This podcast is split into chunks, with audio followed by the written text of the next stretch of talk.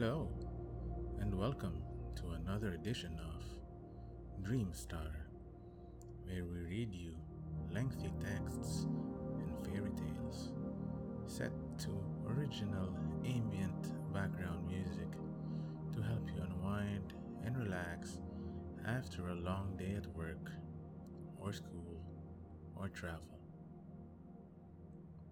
Today we are reading a classic from the Grimm brothers. This one is entitled Rumpelstiltskin. Don't forget to like and subscribe in whatever podcast platform you are listening to this. We will be having new episodes every Monday and Friday. Let's start.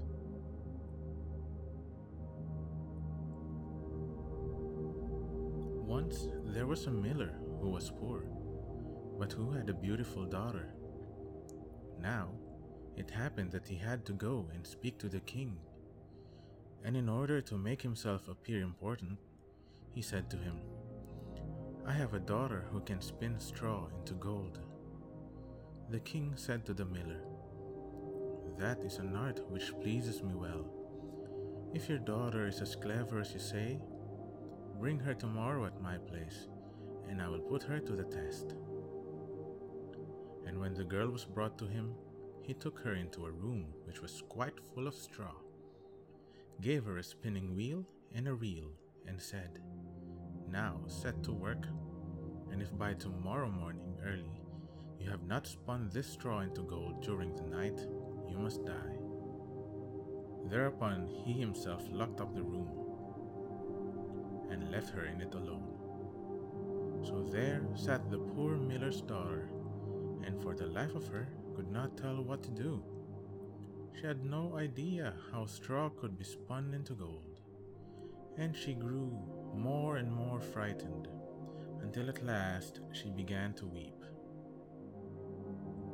But all at once the door opened, and in came a little man and said, Good evening, Mistress Miller. Why are you crying so? Alas, answered the girl, I have to spin straw into gold, and I do not know how to do it. What will you give me, said the mannikin, if I do it for you? My necklace, said the girl. The little man took the necklace, seated himself in front of the wheel, and whir, whir, Three turns and the reel was full. Then he put another on and whir, whir, whir. Three times round, and the second was full too. And so it went on until the morning, when all the straw was spun and all the reels were full of gold. By daybreak, the king was already there, and when he saw the gold, he was astonished and delighted but his heart became only more greedy. He had the miller's daughter taken into another room full of straw, which was much larger, and commanded her to spin that also in one night, if she valued her life. The girl knew not how to help herself, and was crying when the door opened again, and the little man appeared, and said, what will you give me if I spin that straw into gold for you?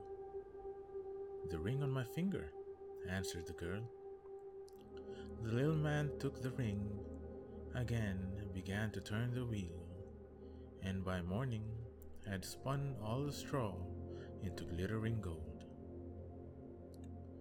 The king rejoiced beyond measure at the sight, but still he had not gold enough and he had the miller's daughter taken into a still larger room full of straw, and said, You must spin this too in the course of this night. But if you succeed, you shall be my wife. Even if she be a miller's daughter, thought he, I could not find a richer wife in the whole world. When the girl was alone, the mannikin came again for the third time and said, What will you give me if I spin the straw for you this time also? I have nothing left that I could give, answered the girl. Then promise me, if you should become queen, to give me your first child. Who knows whether that will ever happen, thought the miller's daughter, and, not knowing how else to help herself in this strait, she promised the mannikin what he wanted, and for that he once more spun the straw into gold. And when the king came in the morning and found all as he had wished, he took her in marriage, and the pretty miller's daughter became a queen. A year after, she brought a beautiful child into the world, and she never gave a thought to the mannikin. But suddenly, he came into her room and said, Now, give me what you promised. The queen was horror struck and offered the mannikin all the riches of the kingdom if he would leave her the child. But the mannikin said, No, something alive is dearer to me than all the treasures in the world. Then the queen began to lament and cry, so that the mannikin pitied her. I will give you three days' time, said he. If by that time you find out my name, then shall you keep your child. So the queen thought the whole night of all the names that she had ever heard, and she sent a messenger over the country to inquire, far and wide, for any other names that there might be. When the mannikin came the next day, she began with Caspar, Melchior, Balthazar, and said all the names she knew, one after another, but to everyone, the little man said, That is not my name. On the second day, she had inquiries made in the neighborhood as to the names of the people there, and she repeated to the mannikin the most uncommon and curious. Perhaps your name is Short Ribs, or Sheepshanks, or Lace Leg, but he always answered, That is not my name. The third day, the messenger came back again and said, I have not been able to find a single new name.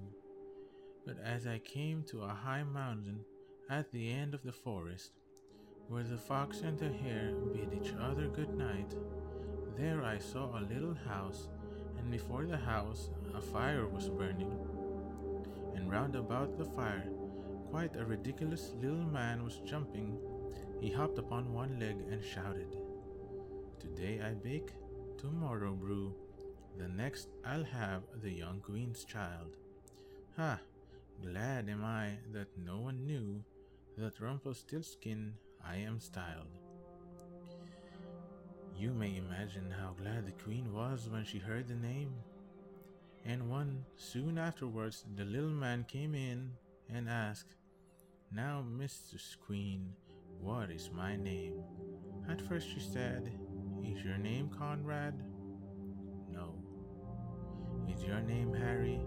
No. Perhaps your name is Rumpelstiltskin. The devil has told you that. The devil has told you that, cried the little man, and in his anger he plunged his right foot so deep into the earth that his whole leg went in, and then in rage he pulled at his left leg so hard with both hands that he tore himself into.